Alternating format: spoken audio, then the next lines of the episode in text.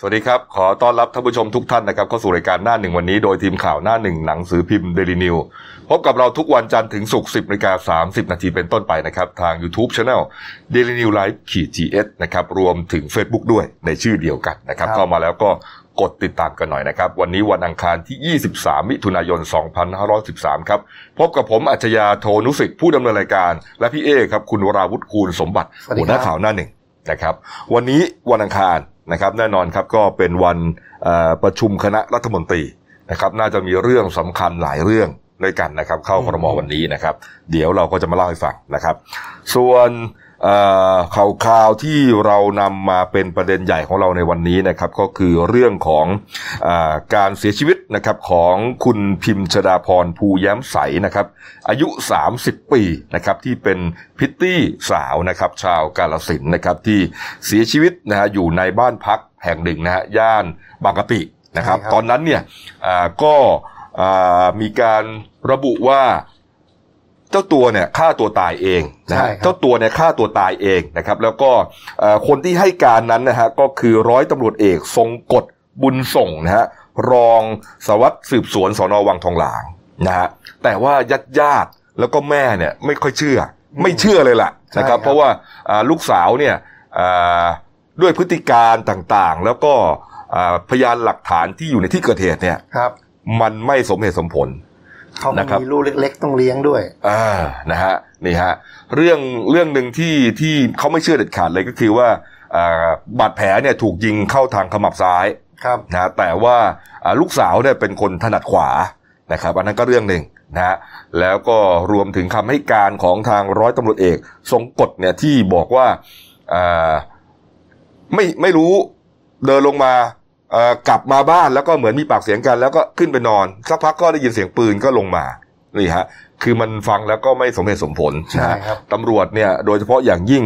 อ่าทางผู้จัดการตำรวจนครบาลนะครับพลตำรวจโทพักขพงศ์พงเพตานะครับเมื่อวานนี้ฮะเรียกประชุมนายตำรวจที่เกี่ยวข้องนะครับ ตั้งแต่สายๆเลยนะฮะที่บชนนะครับก็อ่ามีพลตำรวจตรีสุขุนพรหมมายน นะฮะรองผู้จัดการตำรวจนครบาลครับพลตำรวจตรีธีรพงศ์วงศ์รัฐพิทักษ์อ่าผู้การสี่นะครับที่เป็นผู้กำกับชาโดยตรงของร้อยตำรวจเอกทรงกฎเนี่ยนะฮะครับก็อ่าได้ข้อสรุปนะครับว่าในเบื้องต้นเนี่ยฮะผลการตรวจเขมเหลา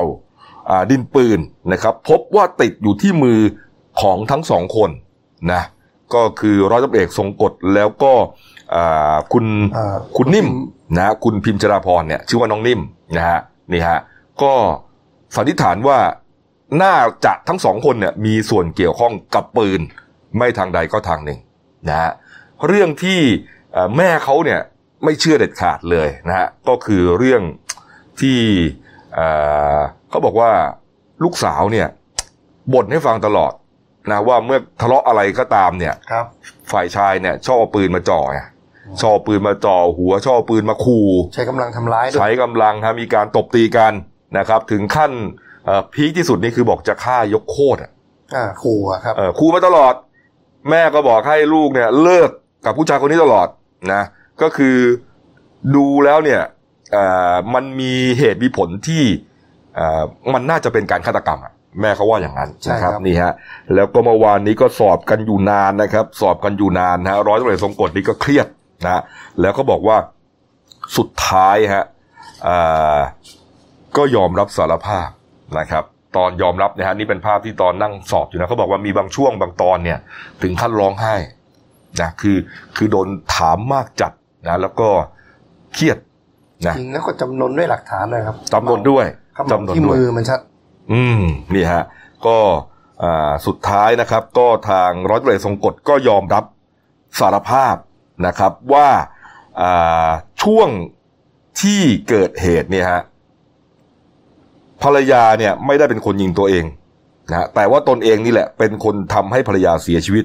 สาเหตุก็เนื่องมาจากทะเลาะกันนะเนื่องมาจากว่าก่อนหน้านี้ครับฝ่ายชายหมายถึงว่าในเอ่อร้อยตำรวจเอกทรงกฎเนี่ยมีภรรยาอยู่แล้วหนึ่งคน มีลูกด้วยกันหนึ่งคนนะฮะแล้วก็มาคบหากับผู้ตายในลักษณะเหมือนไปเที่ยวเจอกันในร้านในต่างๆเนี่ยฮะแล้วก็คบหากันชอบพอกันนะฮะแล้วก็มามีลูกกับผู้ตายอีกหนึ่งคนครับ แต่ว่า ผู้กองสมกฎก็ยังไม่อ่าไป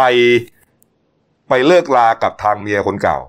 เหมือนกับพยายามจะบอกว่า เดี๋ยวจะเลิกแล้ว จะเลิกแล้วจะกลับมาคบกับนิ่มนี่แหละ อ่านะเป็นเป็นสูตรสำเร็จใช่ไหมอ่าแต่สุดท้ายก็ไม่ได้เลิกแถม ยังไปมีลูกกับเมียแรกอีก ก็คือว่าเขาอยู่สองบ้านนะว่าง่ายอืมนี่ฮะ อยู่สองบ้านนะก็เลยกลายเป็น แล้วระหว่างนั้นเนี่ยก็กลายเป็นว่าอ่าทั้ง ทั้งเมียหนึ่งแล้วก็อ่าน้องนิ่มๆเนี่ยนิ่มรู้จักหมายถึงว่ารู้ความเคลื่อนไหวของสามีของตนเองทั้งคู่ครับนะมีการเรียกว่าอ่าปะทะคารมกันเชื่อดเฉือนกันทาง Facebook ทางโซเชียลมีเดียตลอดนะฮะนี่ฮะทำให้มีเรื่องระหองระแหงมาตลอดสะสมกันเรื่อยมานะฮะอันนี้เนี่ยอ่าคุณแม่เขาบอกเองนะแม่แม่ยายเนี่ยแม่ของน้องนิ่มบอกเองว่าเนี่ยอ่า ลูกเขยของตัวเองเนี่ย ไปแต่งงานไปจดทะเบียนกับผู้หญิงอีกคนหนึ่งนะเหมือนกับว่าถ้าถ้าเทียบก็เหมือนกับว่ามีโลกสองใบอะนี่ฮะ มีโลกสองใบนะครับ แล้วก็คือตอนมาจีบน้องนิ่มบอกใกล้จะเลิกกับแฟนแล้วเออนี่ฮะ พออยู่ไปอยู่มาน้องนิ่มกลายเป็นเมียน้อยไปเฉยเลยเออพอไปจดทะเบียนนี่ แล้วพอมีลูกแล้วเนี่ย มันจะเลิกก็เลิกลำบากนะฮะครับ เลิกก็เลิกลำบาก แล้วก็ด้วยเอ่ออะไรหลาย ๆ อย่างที่ที่ผู้หญิงเนี่ย ส่วนหนึ่งก็ก็จะชอบผู้ชายลักษณะเนี้ยเออนี่ฮะเขาคงรักของเขาอะครับอืมนี่ฮะแล้วอ่าวันเกิดเหตุนะฮะนี่วันเกิดเหตุนะครับ ก็อ่าฝ่ายชายเนี่ยนะครับ ผู้กองทรงกฎเนี่ยออกเวรมานั่งดื่มสุราอยู่ในบ้านนี่คือการให้ปากคำของของผู้กองทรงกฎเองนะฮะครับนั่งดื่มสุราอยู่ในบ้าน ผู้ตายเนี่ยน้องนิ่มเนี่ยเดินลงมาจากข้างบน ก็มีปากเสียงกัน คือ คือทะเลาะกันอยู่เรื่อยๆอะอ่านิดๆหน่อยๆก็ทะเลาะกันเนี่ยนะฮะจากนั้นผู้ตายก็เลยเดินหนีขึ้นไปข้างบนนะฮะอ่าฝ่ายตาฝ่ายชายเนี่ยผู้กองทรงกฎก็เลยเดินตามขึ้นไปง้อ พร้อมทั้งขอหลับนอนด้วยนี่ฮะแต่ฝ่ายหญิงไม่ยอมครับ ไม่ยอมให้นอนร่วมหลับนอนนะฮะเดินหนีลงมานอนข้างล่างที่โซฟานี่แหละ ฝ่ายชายก็เลยเดินตามลงมา แล้วก็หยิบปืนมาด้วย เป็นเป็นแพทเทิร์นของเขาเลยอะเออเวลาทะเลาะกันอะต้องถือปืนมาขู่อ่าถือปืนมาด้วย โดยไม่คิดว่าในปืนนั้นมีกระสุนอยู่ครับอ่าแล้วก็มีการยื้อแย่งกัน ยื้อแย่งกันไป ยื้อแย่งกันมา จนปืนลั่นไปถูกขมับซ้ายของผู้หญิงจนเสียชีวิตฮะ โอ้โห ตอนนั้นเนี่ยอาผู้กองทรงกฎเนี่ยช็อกเลยอ่าช็อกเลยเพราะว่าไม่คิดว่าหนึ่งคือคำให้การนะไม่คิดว่าหนึ่งในลูกมีในปืนมีลูก เอาจะเอามาขู่เฉยสอง ไม่นึกว่าลูกที่มันมีอยู่เนี่ยครับ มันจะลั่นออกไปจริง ๆ แล้วก็ทำให้เมียตัวเองตาย โอ้โห ก็อ้างอ้างก็อ้างไปนะฮะเขาบอกว่าตอนนั้นเนี่ยหลังเกิดเหตุเนี่ยผู้กองเนี่ยได้โทรไปหาแม่เลยนะแม่ของตัวเองอะครับโทรศัพท์ไปหาแม่ตัวเองครับเอ่อเหมือนกับว่าจะโทรไปหาครั้งสุดท้ายอะคิดว่าจะฆ่าตัวตายตามด้วยครับ อ่า เนี่ย แต่ว่าก็ไม่ได้ไม่ได้ไม่ได้ทำอย่างนั้นนี่ฮะ นี่ก็เป็นเรื่องราวของเอ่อที่เกิดขึ้นนะครับนี่ฮะเราก็ถือว่า อืม เรื่องนี้นี่ เป็นเป็นอะไรเป็นลูกสองใบ ไม่คือคือตอนแรกอะตอนการเดินข่าวเมื่อวาน ตอนเมื่อวานก็ยังดูเหมือนจะ จะเป็นไปในทิศทางว่าหลักฐานจะชี้ไปว่าฆ่าตัวตายนะครับ อืมจน จนในที่สุดก็ไม่ยอมรับสารภาพเมื่อสักประมาณสิบเอ็ดโมงอ่าเพราะตำรวจเพราะเขาจนสอบหนักๆจกันนแหละมุมด้วยหลักฐานที่เขม่าวดินปืนที่มือ อืมแล้นี่วครับ มีแล้วโดนโดนอะไรต่อครับ นี่ฮะแล้วก็พลตำรวจเอ่อพลตำรวจตรีธีรพงศ์นะครับ ก็เลยตั้งกรรมการสอบวินัยร้ายแรง แล้วก็ให้ทางผู้กองทรงกฎเนี่ยออกจากราชการไว้ก่อนครับนี่ฮะส่วนคุณแม่นะครับ คุณทองใสภูคงน้ำอายุ 56 ปีฮะแม่ของน้องนิ่มนะครับ ก็บอกว่าจนถึงขณะนี้เนี่ย ก็ยังไม่เชื่อว่าลูกสาวยิงตัวตาย แล้วก็รู้สึกดีใจแล้วล่ะครับที่อ่าที่ทางฝ่ายชายเนี่ยยอมรับแล้วครับนะครับ ว่าเป็นคนลั่นไกนะครับ ใส่ลูกสาวจริงแม้ว่า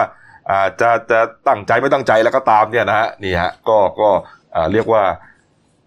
เข้าใจได้เปาะหนึ่งละอืมนี่ฮะแล้วก็เขายืนยันว่าจะไม่ไม่เผาศพลูกชายด้วยนะนี่สาวอะลูกสาวขออภัยฮะจะไม่เผาศพลูกสาวด้วยนะครับ นี่ฮะจนกว่าอ่า คดีจากขี้คายทั้งหมด นี่ นี่ครับ ส่วนวันนี้ช่วงเช้าพนักงานสอบสวนก็เอาตัวผู้กองสมกลเนี่ย ไปผัดฟ้องฝากขัง เดี๋ยวต้องดูว่าศาลอนุญาตให้ประกันตัวหรือไม่อะไรยังไง อืม นี่ครับอะตามต่อนะครับ เรื่องนี้นะฮะอะมาดูเรื่องโควิด -19 กันบ้างนะครับ เมื่อวานนี้นะฮะครบ 28 วันนะครับ ทางคุณหมอทวีสินก็ออกมาแถลงถึงอยอดล่าสุดของเมื่อวานนะครับ พี่พี่ฮะสำหรับ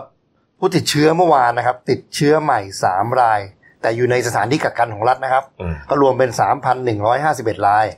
ผู้เสียชีวิตศูนย์ก็ยืนอยู่ที่ห้าสิบแปดราย รักษาหายอีกสี่ค่ากับรักษาหายไปแล้วสามพันยี่สิบสองรายกำลังรักษาอีกเจ็ดสิบเอ็ดรายนะครับ ก็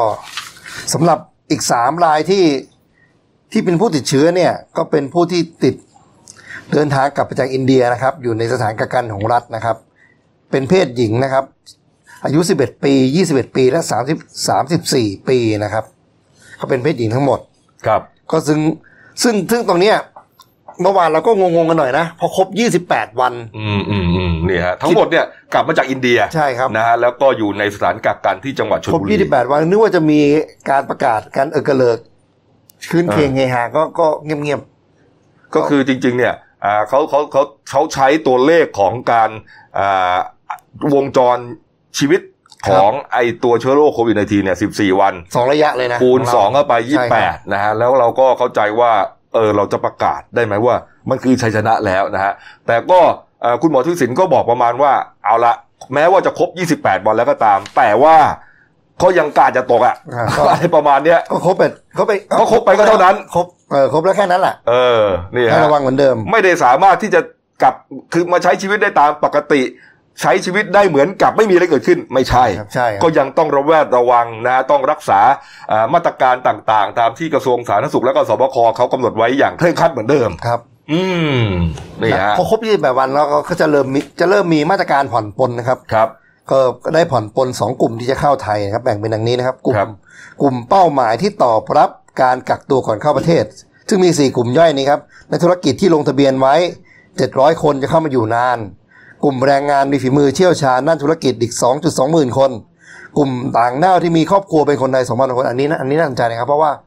คนไทยที่มีครอบครัวเป็นคนต่างประเทศซึ่งเขาไม่ได้เจอกันเลยนะครับ ซึ่งซึ่งจะเข้ายอม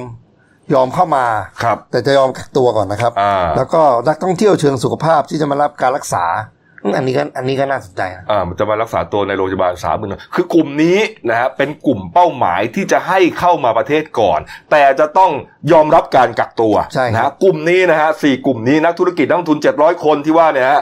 คนต่างด้าวที่มีครอบครัวคนไทยสองพันคน และคนที่จะมารักษาตัวในโรงพยาบาลต้องอย่าลืมว่าประเทศไทยตอนนี้เหมือนกับเป็นฮับทางด้านการรักษาเหมือนกันนะโรงพยาบาลเอกชนหลาย ๆ แห่งเนี่ยมีคนต่างชาติที่เป็นระดับไฮเอ็นนะ มารักษาเยอะนะฮะโรงพยาบาลกรุงเทพโรงพยาบาลเวชธานีบางทีผมไปเนี่ย โอ้โหคนคนอาหรับ คนละเยอะกว่าคนไทยอีกนะฮะพวกนี้ถือว่าจะจะเป็นกลุ่มแรกที่จะเข้ามานะฮะแล้วก็ยอมรับการกักตัวก่อน 14 วันนะกลุ่มนี้นะแต่กลุ่มที่สองเนี้ยก็คือกลุ่มที่อาจจะไม่ต้องถูกกักตัวครับนี่ฮะก็เป็นกลุ่มอะไรฮะพี่ฮะจะเป็นกลุ่ม การจับคู่เดินทางระหว่างประเทศนะครับ ที่มีความปลอดภัยจากโควิด -19 สูง หรือ Tower Bubble นั่นเองนะครับครับจะเป็นกลุ่มที่พวกนี้จะไม่ต้องผ่อนปลนในสถานกักตัว ก็แบ่งเป็นนักธุรกิจ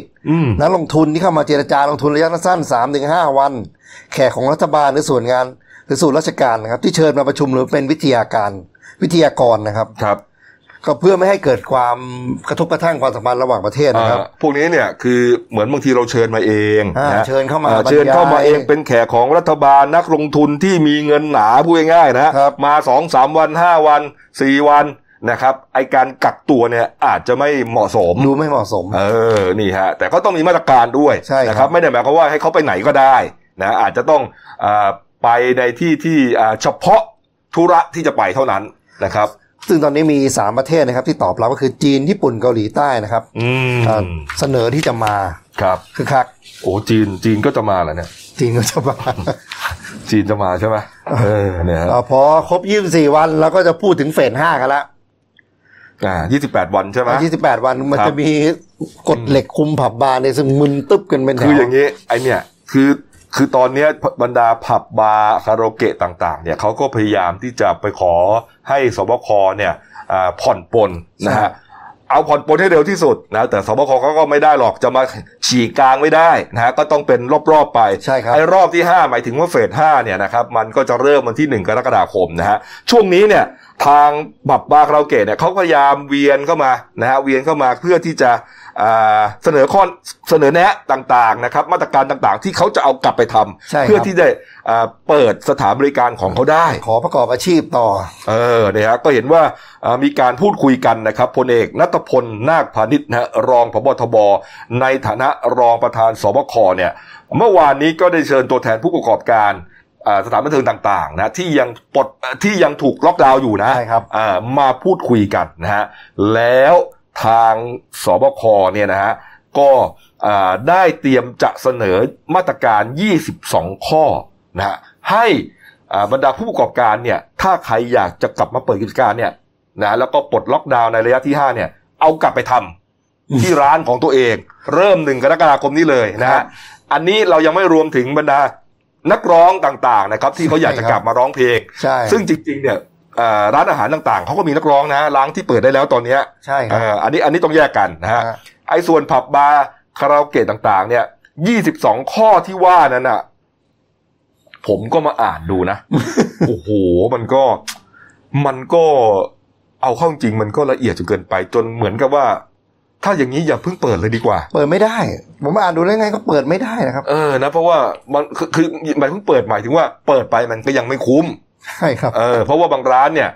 บางร้านเนี่ยการเปิดร้านทีหนึ่งเนี่ยเขาก็คงคำนวณมาแล้วแหละนะครับ ว่าจะต้องอามีโต๊ะทั้งหมดนะยี่สิบโต๊ะอ่าครับโต๊ะหนึ่งมีสิบคนมีคนเท่าไหร่อะไรยังไงเนี่ย แต่ปรากฏว่าเอ่อมาตรการต่างๆ เนี่ยมันทำให้มันอาจจะทำให้ร้านค้าผู้ประกอบการต่าง ๆ เนี่ยเขาเปิดไม่ได้นะอาทิเช่นอะ เราจะไล่ไปทีละข้อแล้วกันเอาทีละข้อเลยนะครับอ่าอ่าเอาเป็นข้อก็ได้ฮะบางเอาบางอันเนี่ยเอาเฉพาะไม่จะเป็นเด็ดๆดีกว่าอ่เด็ดๆดีกว่านี่ อันข้อสี่ฮะข้อสี่ฮะใช่เลยงดการเข้าใช้บริการเป็นกลุ่มเกินห้าคนขึ้นไป อ่าพูดง่ายๆว่า วันนี้อยากจะไปเที่ยวผับกันเอ้ารวมตัวกันมา เออเกินห้าโอเคไอ้ใครจะไปบอยเที่ยวบ้างวะโอ้โหมาสิบคนไม่ได้ไม่ได้จบข่าวเกินห้าไม่ได้มึงเลือกมาเลยจับฉลากมาเลยดีกว่า แบ่งร้านไปสองแบ่งร้านแบ่งไป หรือไม่ก็นั่งสองโต๊ะ นั่งสองโต๊ะเออโต๊ะกลุ่มหนึ่งห้าคนอ่านะฮะเออบางทีสองคนไปก็ติดนะฮะ ถ้าไออีกคนหนึ่งมันมีเชื้อเออเออนี่ฮะเอ้าอะข้อสอะอีกข้อหนึ่งนะครับนี่อ่าแต่ละโต๊ะต้องเว้นระยะห่างกันไม่น้อยกว่า 2 เมตร หรือทำฉากกั้นระหว่างโต๊ะ อันนี้ก็ก็มองแง่ดีอาจจะไม่ต้องกระทบกระทั่งกัน ต่างคนต่างกินไปตั้งใจกินแหมโลกสวยนะเนี่ยสองเมตรนี่มันไกลมากเลยนะโนโอ้ไกลครับไกลอยู่เอาผมผมพยายามนึกถึงภาพที่ผมไปเที่ยวนะ บางทีนะอ่าอย่างก็เอ่อโรงเบียร์อ่าพูดอย่างเงี้ยอ่าอ่าโอ้โหนี่แทบจะเกินเลยนะใช่อ่าคมีรับช่องเดินนิดนึง ข้างหลังก็นั่งติดกัน ก็ดูอบอุ่นดีอ่าร้านขนาดโรงเบียร์เราคิดง่ายๆว่ามันจะ ประมาณสนามบาสเกตบอลอืมวางโต๊ะสองเมตร ผมว่าเต็มที่ก็ไม่น่าจะเกินสามสิบโต๊ะนะครับ ไม่ถึงนะมั้งเออ นั่นแหละโอ้คือคือทำให้มันเหลือเนื้อที่ในการเอ่อให้บริการลูกค้าเนี่ยน้อยลงไปเยอะเลยอะนะฮะอาจจะครึ่งครึ่งต่อครึ่งเลยหรือเปล่าก็ไม่รู้นะนี่ฮะ เอาไปดูอีกข้อหนึ่งผมฮะว่าพลิกข้อไหนอีกนี่ อนุญาตให้นั่งรับประทานอาหารและเครื่องดื่มเหมือนกันเท่านั้น งดการส่งเสียงร้องเพลงและเต้นรำในร้านฮะ คืออนุญาตให้ให้ให้กิน และก็ดื่มนะ จะลุกเต้นจะร้องเพลงตามไม่ได้นะคือฟิลมาแล้วดนตรีมาแล้วไม่จะมาได้ไม่ได้ จะมาร้องตามไม่ได้นะฟังเฉยโอเคๆฟังห้ามร้องเพลงตามฮะไอ้เต้นรำเนี่ยเข้าใจได้เออบางทีเราก็แก่แล้วเราก็ไม่ได้ต้องเต้นอะไรไอ้ทุกจะคำเพลงตามมันไม่ได้เลยเหรอเนี่ยทำได้แต่อย่าอย่าอย่าเปล่งเสียงออกมา อ๋ออืมเอามาแล้วครับ อืมนี่ฮะ มีมีได้อะไรเด็ดๆอีกนี่ฮะข้อสิบเอ็ดเป็นไงครับอ่าข้อสิบใช้เมนูกระดาษแบบครั้งเดียวทิ้งฮะก็ก็ได้ก็เขียนแล้วอย่างนี้โอเคเมได้นูนะไม่ใช่ไม่ใช่บินจดกระดาษนะ เมนูกระดาษแบบครั้งเดียวทิ้ง เอาเหรอ ไม่ถึงทางร้าน เอาเมนูมาให้เราหนึ่งเล่ม แล้วก็ทิ้ง ก็เคยเห็นเป็นพวกร้านที่เป็นเมนูเล็ก ๆ เนี่ย โอ้เออแล้วมาปรับอ๋อบ้านไอ้มืดไอ้พวกร้านตำแซบอะไรพวกๆเอนี้อนะติ๊กมืติ๊ดกๆต้องไปนั่งเพ่งกันอีกโอ้เออนี่ กำหนดให้สั่งเครื่องดื่มต้องเป็นรายแก้ว โดยให้พนักงานเสิร์ฟ โดยให้พนักงานเป็นผู้เสิร์ฟ แทนการสั่งเป็นเหยือกหรือขวดเอาล่ะเพื่อเลี่ยงการสัมผัสสิ่งของร่วมกัน และป้องกันการสลับแก้วร่วมกัน อ๋อ สั่งเป็นแก้ว ก็คิดอะโซดาโค้กอะชงมาก็ทีละแก้วใช่ไหมโอ้ยอย่ากินแม่งเลยดีกว่า นี่นี่นี่ทีเด็ดที่แรกเด็ก็ดเข้าใจได้นะ สักพักอะไรวะเนี่ย นี่นี่ผมชอบมากเลยเนี่ยไม่บางทีคือคือเบียร์เนี่ยสมมติผมพยายามนึกถึงโรงเบียร์ตลอดเอาเบียร์เข้าใจได้อาทีละแก้วมาใช่ไหมมันก็เย็นเย็นๆแต่ถ้าเหล้าเนี่ยมันก็ไม่มีขายนะเป็นแก้วอะเขาก็เขาก็เป็นขวดใช่ไหมพนักงานชงแล้วก็ให้ไงมาผสมผสมอยู่ข้างก็วางๆแล้วพนักงานชงให้ เออ พอได้อยู่อ้าวพอได้อยู่อะอ้าวอ้าวอะไรต่อสิบสามเป็นไงสิบสามนี่ฮะอะสิบสามครับ ติดตั้งฉากกั้นระหว่างเวทีหรือพื้นที่การแสดงกับพื้นที่ลูกค้า หรือจัดระยะ ห่างอย่างน้อย 2 เมตร เวทีสองเมตร เมทีมีฉากกั้นเอ่อหมายถึงว่ามีฉากพลาสติก หรือว่าเป็นพลาสติกกั้นอะทำไมกั้นก็ห่างสองเมตร ห่างสองเมตรอะเข้าใจได้เอออะนี่นี่นี่ผมหาตรงนี้หาอะไรฮะผู้ที่ทำการแสดงบนเวทีต้องสวมเฟสชิลตลอดเวลา อ๋ออย่างเรานี่ไงแล้วนักร้องอะก็ต้องสวมไงก็ไม่เป็นไรเอาเอาไม้เอาไม้ไว้ใต้ใต้เฟสชิลลองนี่ไงผู้ชีวิตลำบากเลยนะลองนี่ไงเออเล่นบรรเลงไปก่อนตอนนี้นี่ฮะนี่ฮะแล้วก็ อะไรกันต้องควบคุมไม่ให้เกิดการรวมกลุ่ม ตะโกนหรือใช้เสียงดัง และไม่ให้มีการเดินไปเดินมาทำไมอะเขาก็ไปเดินไปเข้าไปเดินตบเดินตบอย่างเงี้ยไปฉี่ไปอะไรได้แต่ห้ามอย่างเดินั้นนห้ามเดิคือนคือนั่งปกติเนี่ยบางทีอะเดินไปโต๊ะนู้นโต๊ะนี้อ่าไปหาเพื่อนไม่ได้ไม่ได้ใช่ครับนั่งโต๊ะใครโต๊ะมันนี่ฮะ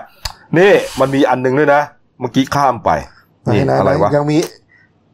อะไรวะที่ดีดีดีดีดีดีนี่นี่พนักงานสวมเฟสชิลก็ปกตินะ เออ นี่ฮะอะอะไรกันนี่ต้องทำความสะอาดพื้นโต๊ะเก้าอี้ราวจับ ลูกบิดประตูอะไรต่าง ๆ เนี่ย อย่างน้อยวันหนึ่งครั้งวันละอันนี้ครั้งเข้าใจได้โอเคเออ นี่ ห้ามจัดกิจกรรมการแข่งขันต่าง ๆ มีการเชียร์กัน โอเค นี่ฮะกำหนดจุดวางเก้าอี้สำหรับแต่ละโต๊ะ ซึ่งต้องเว้นระยะห่างระหว่างที่นั่งอย่างน้อยหนึ่งเมตร และต้องควบคุมไม่ให้มีการเคลื่อนย้ายเก้าอี้ เออ ก็คือสมมตินั่งตรงนี้เนี่ย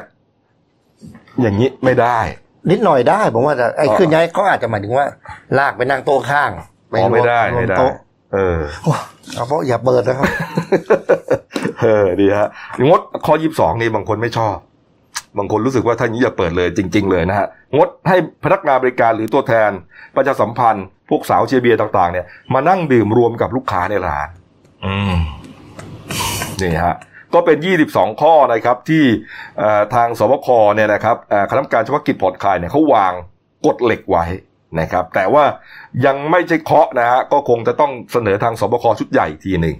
อ่าชุดพวกเนี้ยก็จะเขาคงจะคุยกันวันศุกร์ นะฮะนี่แล้วก็คงจะประกาศออกมาช่วงช่วงบ่ายๆนะครับ ว่าว่าตกลงแล้วเนี่ย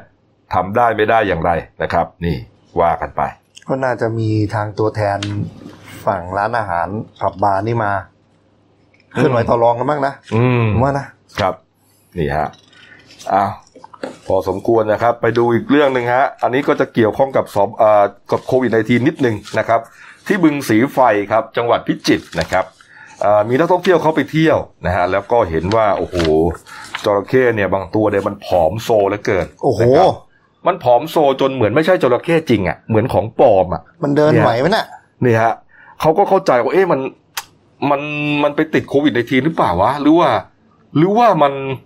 ไม่มีอาหารกิน คนไม่ได้ไปเที่ยวไงคนไม่ได้ไปให้อาหารนะฮะเป็นครั้งแรกนะผมได้เห็นจระเข้หุ่นอย่างนี้นี่ฮะคุณวัฒนาริ้วทองนะครับ เป็นผู้อำนวยการศูนย์วิจัยพัฒนาการ เพาะเลี้ยงสัตว์น้ำจืดเขตสามพิจิตรนะครับรวมถึงประมงจังหวัดนะครับ คุณสุธีสินสมุทรนะฮะก็ลงพื้นที่ตรวจสอบบึงสีไฟ ก็ได้รับรายงานว่ามีจระเข้ที่เลี้ยงอยู่ที่นั่นครับ 84 ตัวนะครับอ่ามีงบประมาณอาหารของจระเข้ปีละ 5,000 บาทฮะอืมถือว่าน้อยมากนะปีละ 5,000 บาท เราก็เข้าใจว่ามันน้อยนะ แต่พอมาอ่านละเอียดเออก็ก็อาจจะเป็นไปได้ เพราะว่าเขาบอกว่าเขาจะให้โครงไก่มันกินนะครับ แล้วก็จระเข้เนี่ย กินครั้งหนึ่งจะอยู่ได้7วัน หมายถึงว่าให้ให้อาหารอาทิตย์ละครั้งอะอ่าครับเอออาจจะเข้าใจได้นะครับ แล้วก็ส่วนใหญ่เนี่ยจะจะจะตัวใหญ่หมด แต่ว่ามีไอ้ตัวเนี้ย มันผอมกว่าเพื่อน ก็เลยไปถามดูอ๋อไม่ไม่ได้เกี่ยวกับว่าเรื่องขาดอาหารอะไรหรอก แต่ว่าอ่ามันเป็นเพราะว่านักท่องเที่ยวเนี่ย พอไปเที่ยวแล้วเนี่ย โยนพลาสติกไปให้มันคือออไม่ถึงให้มันกินหรอกคือเป็นขยะพลาสติกอะทำหล่นบ้างอะไรบ้างอาจจะมี เหมือนโยนโครงไก่ไปแล้วห่อพลาสติกเอออะไรเงี้ยแล้วก็ไม่ได้เอาออกบ้างคครับรับนี่ฮะมันก็กินเข้าไปด้วย มันเลยเหมือนกับไปทำปฏิกิริยาในร่างกายของมัน นี่ทำให้มันผอมโซฮะทางเจ้าหน้าที่เขาก็เลยขอร้องนักท่องเที่ยวนะครับ ว่าอย่าคือให้อาหารได้แต่อย่าลืมเอาพลาสติกออกด้วยกันแล้วกันนะครับนี่ฮะไปกันเที่ยวกันได้ครับ วันเวลาราชการครับ นี่ นี่ฮะโอเคอ้าวไปดูที่ซาอุหน่อยเกิดอะไรขึ้นครับ คนยังติดเชื้อกันบานเบิด แต่ว่ายกเลิกเคอร์ฟิวซะแล้วฮะพี่เอกเหมือนเหมือนซาอุเขาแบบว่าเป็นไงเป็นกันนะครับ ประกาศอืมยกเลิกเคอร์ฟิวทั่วราชอาณาจักร ซึ่งบังคับใช้มานานสามเดือน และศาสนสถานทุกแห่งเปิดให้ประชาชนเข้าไปสักการะได้แล้ว แม้สถิติเกี่ยวกับโรคโควิด 19 ในประเทศยังคงสูงนะครับครับอ่ารายงานจากกรุงริยาดประเทศซาอุนะครับ ยุติมาตรการเข้มงวดทั้งหมดเลยนะครับ ทั้งโรงภาพยนตร์ร้านทำผม หลังจากบังคับใช้มานานสามเดือนอืมสถานะทุกแห่งเปิดหมด มาตรการรู้แต่ยังที่ที่ยังเว้นไม่คือมาตรการรวมกลุ่มนอกแก่สถานเกิน50คนเนี่ยบังคับใช้นะครับ ครับ ก็แต่สำหรับซาอุเนี่ยอืมมีเป็นประเทศที่มีผู้ป่วยและผู้เสียชีวิตจากโรคโควิด -19 สะสมมากที่สุดในตะวันออกกลางนะครับ มีมีผู้ติดเชื้ออย่างน้อย1นึ่งแสนห้าหมื่นไม่ใช่สิอืม เอ่อเยอะครับ เออเนี่ยฮะก็เสียเสียชีวิตไปเอาเอาเสียชีวิตกันเสียชีวิตไปหนึ่งพันสองร้อยคนสิบเจ็ดคนละมากที่สุดในตะวันออกกลางนะครับ ครับ ติดเชื้อก็แสนห้าแสนห้านะครับ โอ้โห เยอะมากนะครับ แต่ว่าเขาก็เลือกที่จะเอ่อปลดล็อกนะฮะก็คือไม่เคอร์ฟิวเหมือนกับต้องการขับเคลื่อนเศรษฐกิจแล้วอะอืมเนี่ยฮะนี่ฮะเอออ้าวมาดูยอดแปดอันดับของโลกนะฮะเอ่อประเทศที่ติดเชื้อนะครับ นะครับ เอามาเลยฮะอันเดียวก็พอนี่อ่าเห็นเงินชัดๆอย่างนี้ฮะนี่ฮะสหรัฐอเมริกานำโด่งครับ แน่นอนครับสองล้าน เอาสองล้านสามนะฮะไม่ใช่อันนี้ ไม่ใช่อันนี้อ่าต้องเป็นชาร์ตวันที่ยี่สิบสามนะครับ เออ อ่า ดีฮะอ่าเดี๋ยวดูก่อนนะ อ่าอ่าอ่าเนี่ยแหละครับ เอามา นี่ครับ สองล้านสามแสนหนึ่งหมื่นนะครับ ตายไปแสนสองแล้วครับสหรัฐอเมริกานะครับ ในส่วนของอ่าบราซิลมาเป็นอันดับหนึ่งครับโอ้โหบราซิลนี่ทะลุไปล้านหกล้านหนึ่งแล้วนะหนึ่งล้านหนึ่งแสนนะครับเหมืเนี่อนยก็เหมือนก็หยุดไม่อยู่แล้วเป็นไงเป็นกันไปเออก็คือพวกนี้นี่จำหน่ายตายแล้วพูดง่ายใช่ๆนะครัฮะบแล้วก็รอวัคซีนอย่างเดียวนะครับ ตายไปห้าแสนอะห้าหมื่นหนึ่งนะครับนี่ฮะอินเดียครับอันดับสี่ครับ โอ้โห อันอินเดียอันดับสี่นะสี่แสนกว่านะฮะเนี่ย แล้วก็ตายไปหมื่นสามก็เหมือนจะเยอะนะ แต่ยังไงก็รัสเซียก็แซงขึ้นมาอืมตอนแรกอินเดียทำท่าว่าจะมาจะมาอยู่นะครับ แต่ก็หยุดไปครับรัสเซียก็อันดับสามนะครับห้าแสนเก้านะครับ ตายแต่ตายตายไม่เยอะเท่าไหร่แต่ไม่เยอะก็ต้องไปแปดพันนะฮะเนี่ยครับ อืมส่วนยอดรวมทั้งโลกนะครับนี่ฮะทะยานกันไปนะครับ อ้าว อันนี้โอ้ฮะวันนี้ทะลุเก้าล้านละเก้าล้านครับ เมื่อวานยังแปดล้านเก้าแปดล้านเก้าอยู่นะนะครับ ก็แน่นอนครับ ตามสถิติเลยฮะเก้าล้านเจ็ดหมื่นหนึ่งพันคนฮะ ตายไปสี่แสนเจ็ดหมื่นหนึ่งพันคนอื้อหืออืมอ้าวมาดูการบ้านการเมืองเราบ้างนะครับ การเมืองร้อนๆนะครับ เมื่อวานนี้นะครับ นี่ฮะ เมื่อวานนี้นะฮะก็นักข่าวเนี่ย ไปเจอท่านนายก นะพลเอกประยุทธ์จันทร์โอชานะครับ ก็พยายามจะถามถึงเรื่อง ที่ตอนนี้เนี่ยมีหลายกลุ่มนะฮะหลายกลุ่มการเมืองเขาเตรียมจะจัดกิจกรรม ครบรอบ 88 ปีการเปลี่ยนแปลงการปกครองฮะครับ 24 มิถุนายน 2475 ก็คือวันพรุ่งนี้ใช่ครับนะฮะวันวันพรุ่งนี้จะครบรอบฮะนี่ฮะแล้วก็มีหลายกลุ่มเขาเตรียมจะจัดงานนะก็นักข่าวก็ไปถามว่าเอ่อรู้เรื่องไหมท่านนายกแล้วก็เอ่อมีมีมาตรการอะไรยังไงหรือเปล่านะฮะ นี่ท่านายกก็บอกว่าเป็นเรื่องของประชาชนว่ากันไป ในส่วนของเจ้าหน้าที่มีกฎหมายอยู่แล้ว แล้วก็ยืนยันว่าตนเองเนี่ยไม่ได้สั่งการใด ๆ ให้เข้มงวดขนาดนั้นนี่ก็คือทำปกติยืนยันว่าไม่ได้สั่งให้ไปจับตาดูอะไรทั้งสิ้น ถามย้ำไปอีกว่าเป็นการกระทำเชิงสัญลักษณ์หรือเปล่านะฮะท่านนายกก็บอกว่าประชาชนส่วนใหญ่เขารู้ว่าอะไรเป็นอะไร และขณะนี้บ้านเมืองเป็นอย่างไร ผมคิดว่าไม่ใช่เวลาที่ทำให้เกิดความวุ่นวาย นายกนายกรู้แน่นอนว่าพรุ่งนี้วุ่นวายแน่หรือเปล่า เลยพูดอย่างนี้ ก็เราประชาธิปไตยแล้วก็ลำลึกกันได้นะครับไม่ก็ไม่ไม่ไม่น่าแปลกนะก็ดูดีนี่ไง ก็จัดกิจกเนี่รรมยลำลึกธรรมดานี่ไง ผมเห็นที่เพจหนึ่งเนี่ยเขามีอ๋ออ่อ่าเขามีซีจี แต่ประชาสัมพันธ์เนี่ยฮะนี่ฮะราษฎรทั้งหลายพึงรู้เถิดว่าเราจะอ่านประกาศคณะราษฎรอีกครั้ง ให้รู้กันไปเลยว่าใครคือเจ้าของประเทศนี้ฮะ24 มิถุนายน 18นาฬิกาเป็นต้นไปณสกายวอล์กแยกปทุมวัน พรุ่งนี้6โมงเย็นเขารวมตัวกันแล้วฮะ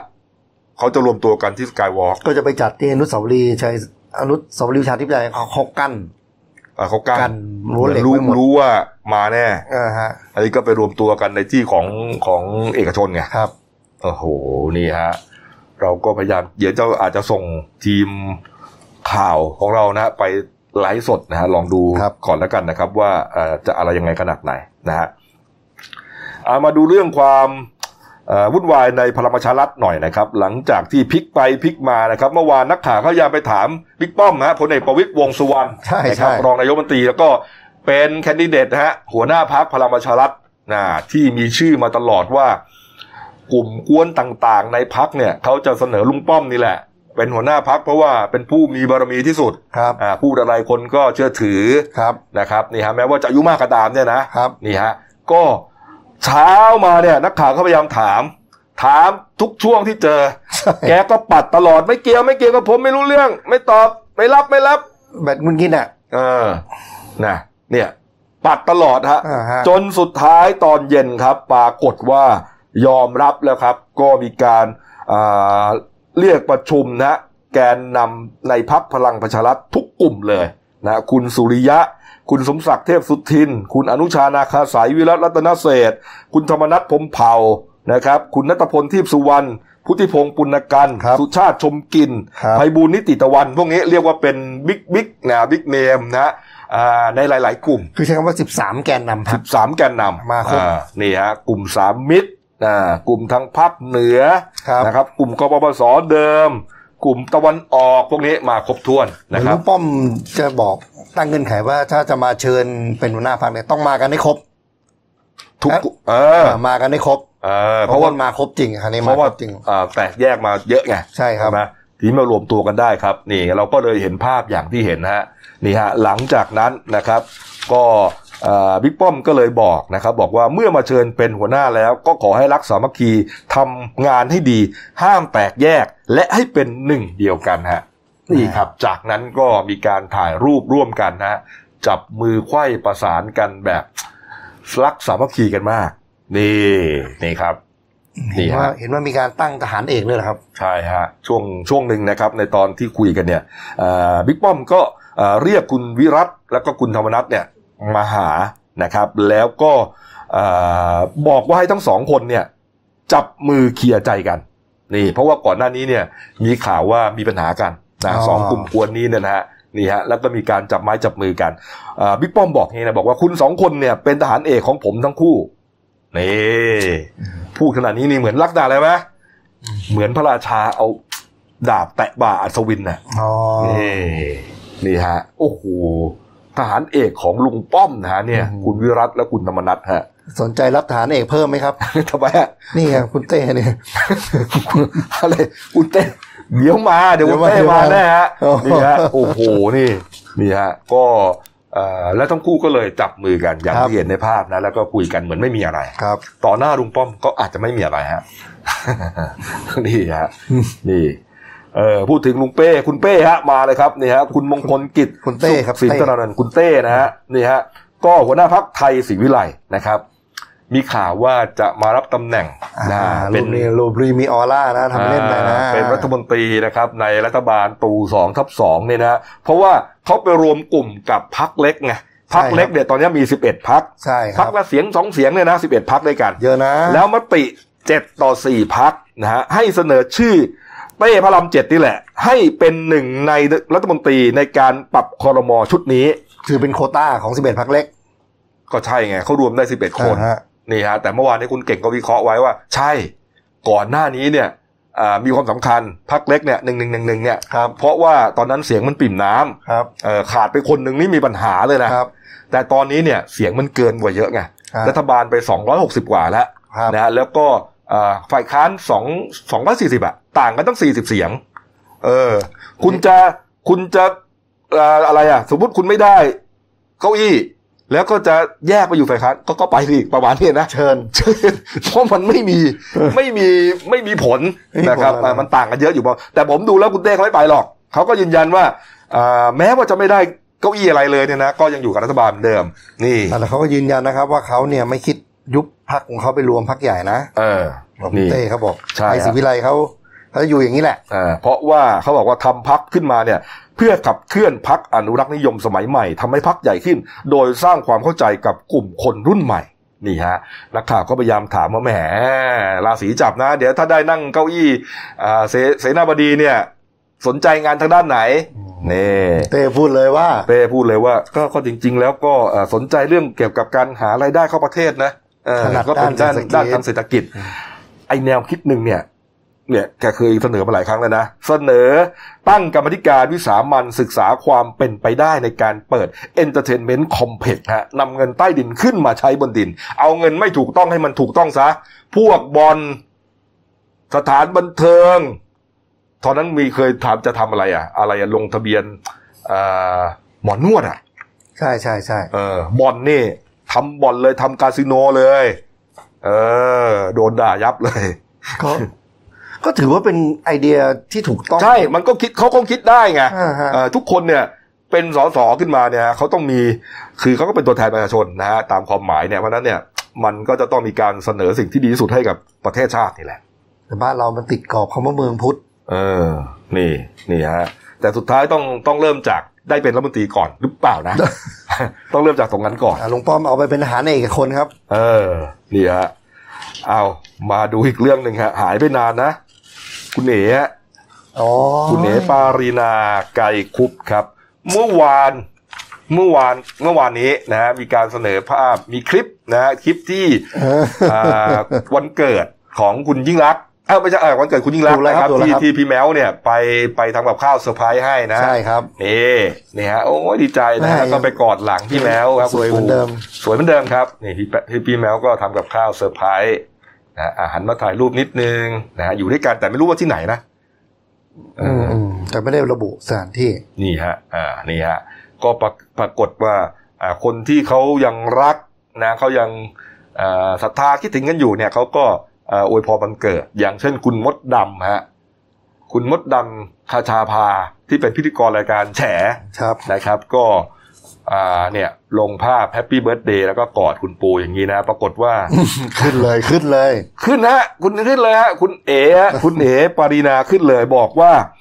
เอ่อโพสต์ใน Facebook ส่วนตัวบอกว่า เห็นมดดำอวยพรวันเกิดนายกปูมีภาพกอดกัน น่าจะสนิทกัน ก็ยินดีด้วย ก็ไม่มีไรบอกว่าที่ที่ผมพูดอย่างนี้เพราะก็มีจุดจุดจุดๆๆไงอ่าก็ยินดีด้วย ก็ไม่มีไรอ่าอ่าใช่แค่อยากฝากมดดำไปถึงนายกปู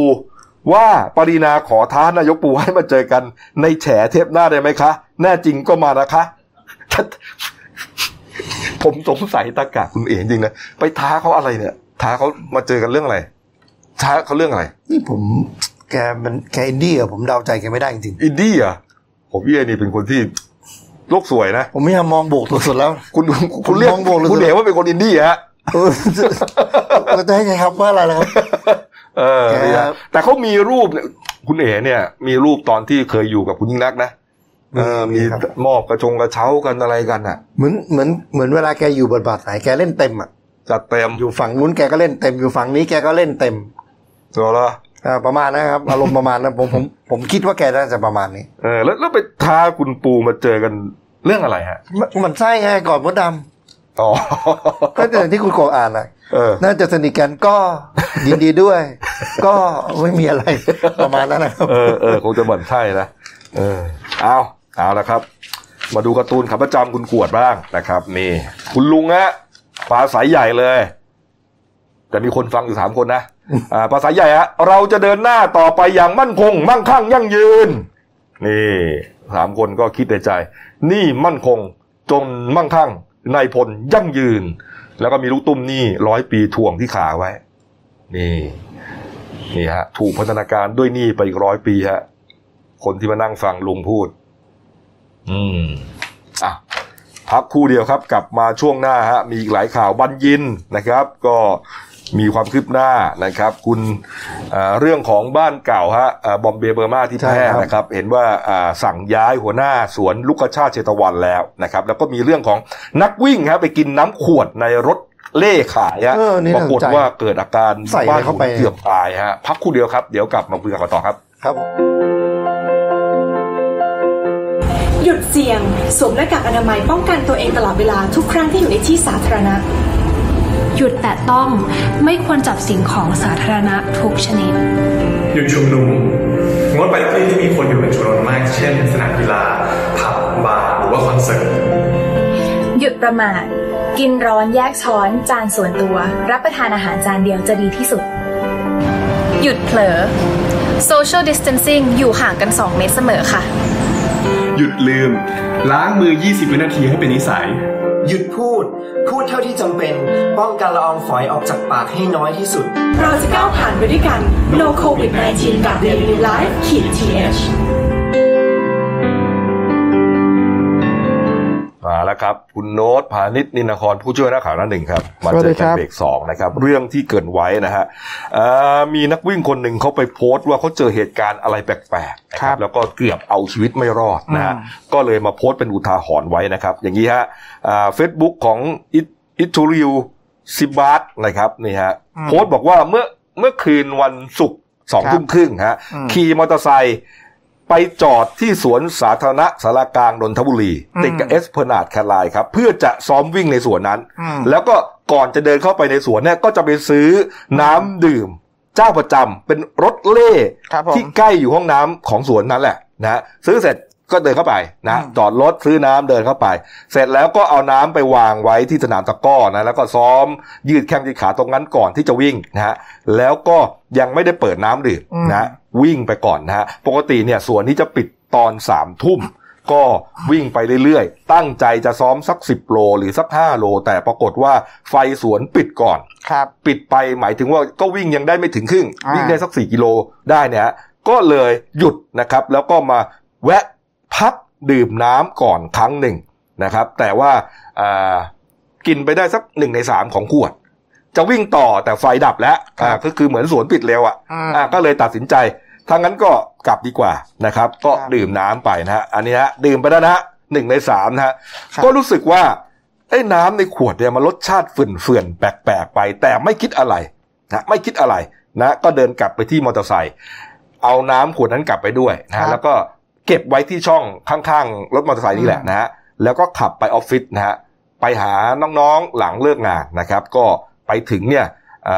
าไปถึงก็เหมือนกับน้องๆ นั่งกินอาหารกันอยู่จิ้มจุ่มเลยนะฮะก็นั่งกินกันคุยกันนะแล้วก็จิบเบียร์ไปหนึ่งอึกครับจิบเบียร์เท่านั้นเองอะรู้สึกว่าอาการแปลกๆ เริ่มมีภาพหมุนเหมือนคนเป็นเอ่อความดันสูงอะอ่าภาพหมุนบ้านหมุนหายใจติดขัด แถมอาเจียนด้วยฮะหมด จะหมดสติเลยรู้เลยว่าตัวเองแย่แน่ๆฮะเรียกบอกน้องๆเนี่ยให้เรียกรถฉุกเฉินเลย ของโรงพยาบาลรามามารับไปเลยอืมมารับถึงไป admit ฮะคุณหมอบอกวินิจฉัยทีแรกบอกว่าอาจจะเป็น stroke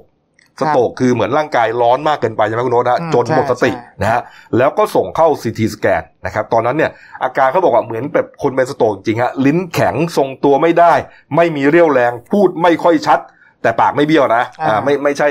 อ่าไม่ใช่ออสโตกก็คือเรื่องหลอดเลือด หัวใจหลอดเลือดอ่าหัวใจหลอดเลือดนะฮะอ่าจนกระทั่งหมดสติไปอืมนะครับ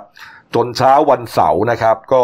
อ่าสลึมสลือตื่นขึ้นมาแฟนก็มาอ่ามานั่งอยู่ข้างๆนะหมอก็ยังวินิจฉัยอยู่ว่าเป็นสโตรกอยู่ครันะบเพราะว่าอาการมันคล้ายมากนะฮะแล้วก็เอาปัสสาวะไปตรวจหาสารเสพติดนะฮะแต่ก็ยังสงสัยว่าเอ๊ะ เอาไปตรวจพอกลับมาอีกทีหนึ่งอาการของคุณคนเนี้ยเขาดีขึ้น เหมือนไม่เป็นอะไรเลยอ่าอ่าดีขึ้นแล้วฮะหมอก็ยังสงสัยเลยอ่าแต่ไม่เป็นไรนอนรอดูอาการอีกสักคืนหนึ่งครับจนเช้าวันอาทิตย์ก็ตื่นขึ้นมานะครับอ่าหมอก็มาแจ้งว่าไม่น่าจะใช่สโตรกแล้ว แต่เป็นอาการคล้ายๆกัน แต่จะต้องรอผลตรวจเลือดและตรวจปัสสาวะให้ชัดเจนถึงจะสรุปได้นะครับ จากนั้นหมอสรุป เลยฮะพอผลออกมาบอกว่า มีสารพิษบางอย่างเข้าร่างกายฮะไม่ใช่เกี่ยวกับอาการสโตรกแล้วนะฮะหรือไม่ร่างกายก็สร้างสารพิษขึ้นมา จนทำให้เกิดปฏิกิริยาในร่างกาย อันนี้ผมเพิ่งทราบนะเนี่ยครับ ร่างกายเราสร้างสารพิษขึ้นมาได้นะครับอืมเออพอสร้างขึ้นมาเองแล้วก็ทำให้เราเอ่อเจ็บป่วยไปเองอะ่ะอืมเนี่ยฮะคราวนี้พอเอ่อตัวเองรู้ว่าไม่ใช่สโตรกแล้ว แล้วหมอบอกว่ามีสารพิษในร่างกายเริ่มประมวลเหตุการณ์ ที่เกิดขึ้นตั้งแต่วันศุกร์แล้วครับคุณโน้ตฮะอ่าตั้งแต่ไปดื่มน้ำครับรสชาติเฟื่อนๆของน้ำนะฮะก็เลยเริ่มคุยว่าเอ๊ะหรือว่าเราจะจะถูกวางยาในน้ำครับผมแต่ก็ยังไม่ปักใจเชื่ออมนะฮะเออนี่ฮะกลับบ้าน กลับบ้านนะฮะแล้วก็กลับบ้านเหมือนกับว่าไม่ได้ป่วยอะไรเลยนะฮะครับพออา ไปถึงนะครับก็นอนพักนะฮะแล้วก็ไปออฟฟิศนะครับเพื่อไปเอามอเตอร์ไซค์ที่จอดทิ้งไว้ในคืนวันศุกร์ที่ออฟฟิศเนี่ยนะฮะกลับมาบ้านนะครับ แต่พอไปถึงที่ออฟฟิศเนี่ยสิ่งแรกที่ทำเลยก็คือว่า เอาน้ำขวดนั้นอะน้ำขวดที่เขากินไปหนึ่งในสามอะครับแล้วเขาเสียบไว้ที่มอเตอร์ไซค์อะอ่าเออ เอามาพิสูจน์ดูว่ามันเป็นอะไรกันแน่ครับนะโดยที่ไม่ได้เปิดฝานะฮะอ่าแล้วเขาก็คว่ำขวดดู ปรากฏว่ามีน้ำไหลออกมาจากรูเล็ก ๆ บริเวณฝาขวดฮะ เลยแน่ใจทันทีว่าโดนวางยาที่สวนสารากลาง นนทบุรีแน่นอนฮะ นี่ฮะ ดูคลิปฮะอืมนี่ฮะ นี่ไม่ได้เปิดนะ คือไม่ได้เปิดแล้วปีนเกลียวทำให้น้ำมันออกมานะคุณโน้ตนะใช่เออครับแต่เหมือนลักษณะอย่างนี้คืออะไรฮะ ก็คือว่าอาจจะมีคนถูกต้อง เอาเข็มฉีดยาเรื่อยที่มันมีครับยานะ สารเคมีเนี่ยฉีดเข้าไป แล้วเหมือนวางยาเขาอ่า นี่นี่ฮะ แล้วก็มีรายงาน พอเขาโพสต์อย่างนี้นะก็มีคนไปคอมเมนต์เออคุณผู้ชายคนนี้ก็ชื่อโรดก็มีคนไปคอมเมนต์บอกว่าอ๋อพี่โรดใช่แล้วล่ะจำได้ว่าพี่เคยเคยบ่นว่ามีคนตามพี่อ่าเออ เหมือนกับว่าอ่าพี่เคยถือกล้องถ่ายรูปเข้าไปแล้วไปถ่ายอะนะครับอาจจะมีคนเห็น มิจฉาชีพเห็นใช่แล้วก็อะอยากจะขโมยกล้องถ่ายรูปพี่หรือเปล่านะ ก็เลยวางยาครับ โอ้โห นี่เรื่องนี้นี่ไม่ธรรมดานะอืมอันตรายนะครับ เพราะว่าเอ่อถ้าเลยรับยาไอสารเคมีมากเกินไปเนี่ยอาจจะถึงแก่ชีวิตได้ครับนะฮะนี่ โอ้โหแล้วช่วงเวลาที่ที่ลักษณะที่เขาไปวิ่งเนี่ย ผมว่ามันเป็นช่วงเวลาที่เขาจะปิดอะคนมันเริ่มน้อยแล้วคนน้อยแล้วมันนะเป็นมันมืดด้วยอะครับ แล้วก็ไอ้นะอ่าร้านน้ำที่เราซื้อเนี่ยครับ ก็ซื้อประจำไงอ่า เป็นเจ้าประจำอะก็คืออุดหนุนเขาอย่างเงี้ยนะร้านรถเข็นอะไรเงี้ยโอ้ไม่นึกว่าจะเกิดอย่างนี้ขึ้นนะเนี่ยอ้าวแล้วอย่างนี้นี่คนทำเป็นใครอะ อืมเออ มันจะเป็นคนอื่นได้ไหมถ้าไม่ใช่ไอ้ร้านน้ำนั้นน่ะอ่า เห็นเขาบอกว่าอ่าเขาดื่มใช่ไหมแล้วครับเขามาไว้ที่หน้ารถก่อนใช่ไหมดื่มเลยฮะอึกแรกเลยฮะคุณโน้ตฮะครับเออ ดื่มแล้วก็เก็บไว้หน้ารถ ก็แสดงว่าตั้งแต่ดื่มนั่นแหละครับตั้งแต่เปิดเลยอะนี่ฮะ นี่ก็เป็นอุทาหรณ์เตือนนะครับ ว่าเออต้องมาระวังนะโอ้โหอ๋อถ้าอย่างนี้ต่อไปเนี่ยเราเวลาเราซื้อน้ำอย่างเงี้ยอืมเราก็ลองคว่ำก่อนครับเออต้องถ้ามันมีลองดูรูรั่วก็แสดงว่ามันมีอะไรเข้าไปได้แน่จต้องริงระวังๆ อย่างอย่างเวลาผมก็ไปวิ่งนะ ชอบไปวิ่งสวนสาธารณะเนี่ยครัผบมผมก็จะไม่ซื้อนะ ผมจะเออจะป้องกันตัวเองโดยการเตรียมน้ำจากบ้านเออไปก็แค่นั้นเองครันะบเออใช่แต่บางทีมันก็ แหมมันฉุกระหุกก็มีใช่ครับนะครับเนี่ยก็ต้องระมัดระวังอืมแต่อย่างที่คุณโน้ตบอกอะถ้าเตรียมไปซักก็ก็น่าจะปลอดภัยที่สุดครับผมใช่นะครับ เอามาดูเรื่องของคุณบัญญินตั้งภากรบ้างครับผมนะครับนี่ฮะอ่ากรณีที่ มีข่าวรั่วออกมาว่าวางแผนให้คนเพื่อนในคุกเนี่ยนะลูกน้องในคุกเนี่ยช่วยกันแหกคุกนะฮะครับตั้งแต่วันศุกร์ที่ผ่านมานะครับโอ้โหทางตำรวจก็ต้องป้องกันกันเข้มเลยนะแม้แม้ว่าอ่าแผนจะแตกแล้วเนี่ยนะฮะเมื่อวานนี้อ่ามีการนำตัวคุณบัญญินตั้งภากรนะครับ ไปขึ้นศาลนะฮะ คดีทุจริตและประพฤติมิชอบกลางนะครับ ที่แถวแถวๆถนนนครใจศรีนะครับอ่าแม้ว่าแผนจะแตกแต่ก็เห็นว่าคุ้มกันกันหนาแน่นเลยนะคุณโนตใช่ครับ เมื่อวานเป็นการที่ศาลอาญาคดีทุจริตและประพฤติมิชอบกลางนะครับเขานัดตรวจพยานหลักฐานนะครับ ในส่วนของจำเลยที่หนึ่งอ่าในคดีอุ้มฆ่าพี่ชายผู้พิพากษานะครับอืมอ่า ก็คือจำเลยที่หนึ่งเนี่ยก็คืออ่าคุณบัญญินบัญญินเนี่ยแหละครับครับ บัญญินตั้งภากรอืมอ่า เหตุเกิดเนี่ยเมื่อช่วงเดือนกุมภาพันธ์ 2563 ที่ผ่านมาเนี่ยครับ ครับ ก็ในคดีเนี้ยเนี่ยมีจำเลยทั้งหมด 6 คน คุณจำคุณพันตำรวจโทบัญญินเนี่ยเป็นจำเลยที่หนึ่งอ่า ก็หลังจากปรากฏข่าวว่าวางแผนให้สมุนเนี่ย หาทางแหกคุกเนี่ยครับครับก็ชิงตัวประกันต่างๆ เนี่ย ทางศาลเนี่ยเมื่อวานเบิกตัวมาเนี่ยอ่าทางชุดหนุมานกองปราบเนะครับ ก็ร่วมกับอ่า ชุดปฏิบัติการพิเศษเรือนจำบางขวางนะครับ ก็คุมส่วนที่กำลังการคุมเข้มคุณบัญญินเนี่ยมาขึ้นศาลอืมอ่า เมื่อวานก็จะมีทางพันตำรวจเอกนรัสเสวตนันท์เนี่ยอธิบดีกรมราชทัณฑ์เนี่ยมาดูแลความพร้อมในการควบคุมตัวด้วยตัวเอง ครับ ครับ อ่า การตรวจพยานหลักฐานเมื่อวานเนี่ยเป็นการสั่งให้พิจารณาเป็นการรับอืมครับผม แล้วก็ อ่าให้สื่อมวลชนหรือญาติญาติๆเนี่ยฟังผ่าน video conference ครับครับไม่ให้ไม่ให้เข้าไปอยู่ในห้องห้องตรวจหลักฐานครับ คือเป็นครับคดีใช่เป็นคดีเดิมๆที่เขาเขามีกำหนดการอยู่แล้วครับไม่ได้เกี่ยวกับเรื่องไอ้จะวางแผน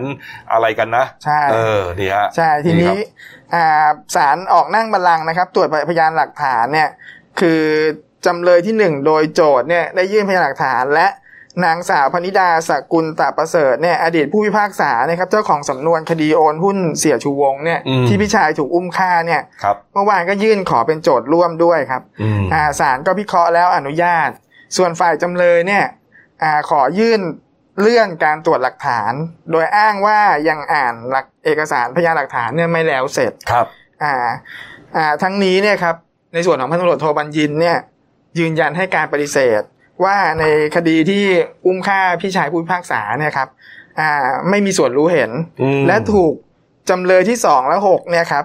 กลั่นแกล้งใส่ร้ายครับ ก็คือผู้ร่วมขบวนการเนี่ยกลั่นแกล้งใส่ร้ายอืมอ่าเพราะว่าในวันเวลาที่เกิดเหตุเนี่ยตามฟ้องเนี่ยตัวอ่าพันตำรวจโทบัญญินไม่ได้อยู่ในที่เกิดเหตุอืครับผมนะครับเนี่ยฮะก็เป็นเรื่องคดีเก่าใช่นะฮะที่เป็นข่าวเป็นข่าวเป็นความกันมาเนี่ยนะฮะอืมแต่ว่าอ่า ประเด็นก็คือว่าอ่าช่วงที่อ่าพันตำรวจโทบัญญินเนี่ยครัแถบลงสารเนี่ยนะครับอ่าได้พูดถึงการกระใช่ทำที่ตัวเองเนี่ยถูกกระทำถูกกรมราชทัณฑ์ถูกเรือนจำบางอืมขวางกระทำบอกว่ากระทำเยี่ยงสัตว์นะใช่ณครับโก็บอกว่าตอนอยู่ในเรือนจำเนี่ยครับสถานที่ในเรือนจำเนี่ยไม่มีที่เก็บเอกสารอืมทำให้เขาเนี่ยไม่มีโอกาสได้อ่านสำนวนเลย และครับถูกจับขังเดี่ยว ถูกใส่ตรวนตลอดเวลานะครับ คือ บอกว่าเจ้าหน้าที่เรือนจำเนี่ยปฏิบัติการกับเขาในยเยี่ยงสัตว์อืมโดยไม่มีโอกาสดูเอกสารทั้งสิบแฟ้มเลย ก็ทำให้มีคือไม่พร้อมที่จะสู้คดีครับ ครับ ทีนี้คืออ่าถ้าได้ประกันตัวเนี่ย ก็เขาเนี่ยพร้อมที่จะออกมาสืบพยานทั้งในส่วนของคดีนี้แล้วก็คดีฆาตกรรมนายชูวงศ์ด้วยที่ที่มีอีกคดีหนึ่งที่ศาลอาญาพระโขนงนะครับครับอ่าเพราะว่าต้องเตรียมสู้คดีนั้นครับ อ่า ทีเนี้ยในช่วงที่อยู่เรือนจำเนี่ยอืม หลังจากที่ถูกปฏิบัติตัวครับ ปฏิบัติตนเนี่ยเหมือนกับเยี่ยงสัตว์เนี่ยครับ ก็ยืนยันว่าเขาเนี่ยไม่เคยมีเรื่องที่จะคิดแหกคุกเลยเออเขาบอกว่าตนไม่รู้เรื่องเอออยู่ในเรือนจำเนี่ยถูกพันธนาการเนี่ยทำให้เครียดครับ จึงขั้นถึงขั้นเนี่ยคิดจะผูกคอตายเออครับ ผมโดยไม่เกี่ยวกับเรื่องแหกคุกอืมแต่ครับผมแต่ทางเอ่อคุณนรัตน์นะครับอ่าที่อธิบดีราชทัณฑ์เนี่ยก็บอกว่า ก็ปล่อยให้พูดไป ใช่นะเออมันเป็นขั้นตอนมันเป็นการขั้นตอนอืมตามกำหนด การควบคุมตัวของกรมราชทัณฑ์อยู่แล้วใช่นะครับอ่ามันมีข้อกำหนดหลายอย่างนะใช่ที่ก็มาเกี่ยวข้องนะไม่อืมว่าจะเป็นข้อบังคับเดิม หรือรวมถึง UN อะไรเลยนะใช่เออเรื่องสิทธิมนุษยชนเนี่ยนะครับ ก็เอ่ออยากจะพูดก็พูดไปครับนะทีครับนี้ในช่วงที่คุมตัวกลับเรือนจำเนะครับอ่าทางมันก็มีเรื่องวุ่นวายกันนิดนึงครับเพราะว่าช่วงนั้นพันตำรวจโทบัญญินเนี่ยอ่า ยืนคุยกับทนายความอืมแล้วก็มีท่าทีเหมือนจะส่งเอกสารกัน แต่ปรากฏว่าเนี่ยเจ้าหน้าที่ราชทัณฑ์เนี่ยท้วงติงว่าต้องขออนุญาตและได้รับการตรวจเอกสารก่อนทำให้พันตำรวจโทบัญญินเนี่ยโต้แย้งด้วยอารมณ์เลยนะเชิงประชดประชันว่า ถ้าอย่างนั้นน่ะคงตายก่อนถึงจะได้คุยกับทนาย คือครับคือคือเอ่อเป็นเรื่องปกติของอ่าพฤติกรรมของคุณบัญญินน่ะใช่นี่ฮะก็คืออ่าโวยวายครับ นะครับออกลูกนักเลงนะใช่ฮะประมาณนั้นเนี่ยแล้วก็นะครับระหว่างกลับเนี่ยก็ยังหันมาชูนิ้ว แนบกระจกให้กับผู้สื่อข่าวอ่าก็เหมือนยืนยันลักษณะบอกว่ายังโอเคอยู่ครับผมนี่ฮะนี่ฮะอืมนี่เห็นเปล่าก็ไม่รู้นะ แต่ว่าถ่ายมาลางๆเนี่ยนะครับใช่เนี่ยลูกชูชูสองนิ้วโอเคอ่าครับผมประมาณว่าสู้ตายครับ นี่ครับนี่ฮะใช่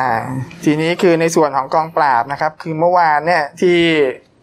ทำคดีทำในส่วนของคดีแหกคุกต่อเนี่ยคครัรับบ ก็ทางพันตำรวจเอกอเนกเนี่ยเตาสุภาพเนี่ยรองผู้บังคับการตำรวจกองปราบปรามเนี่ยครับก็ยืนยันว่าอ่าการกระทำของพันตำรวจโทบัญญินเนี่ยเข้าข่ายที่จะแจ้งข้อหาเพิ่มเนี่ยได้สี่ข้อหาอืมอ่าเป็นฐานเป็นผู้ใช้จ้างวานสนับสนุนผู้อื่นให้กระทำความผิด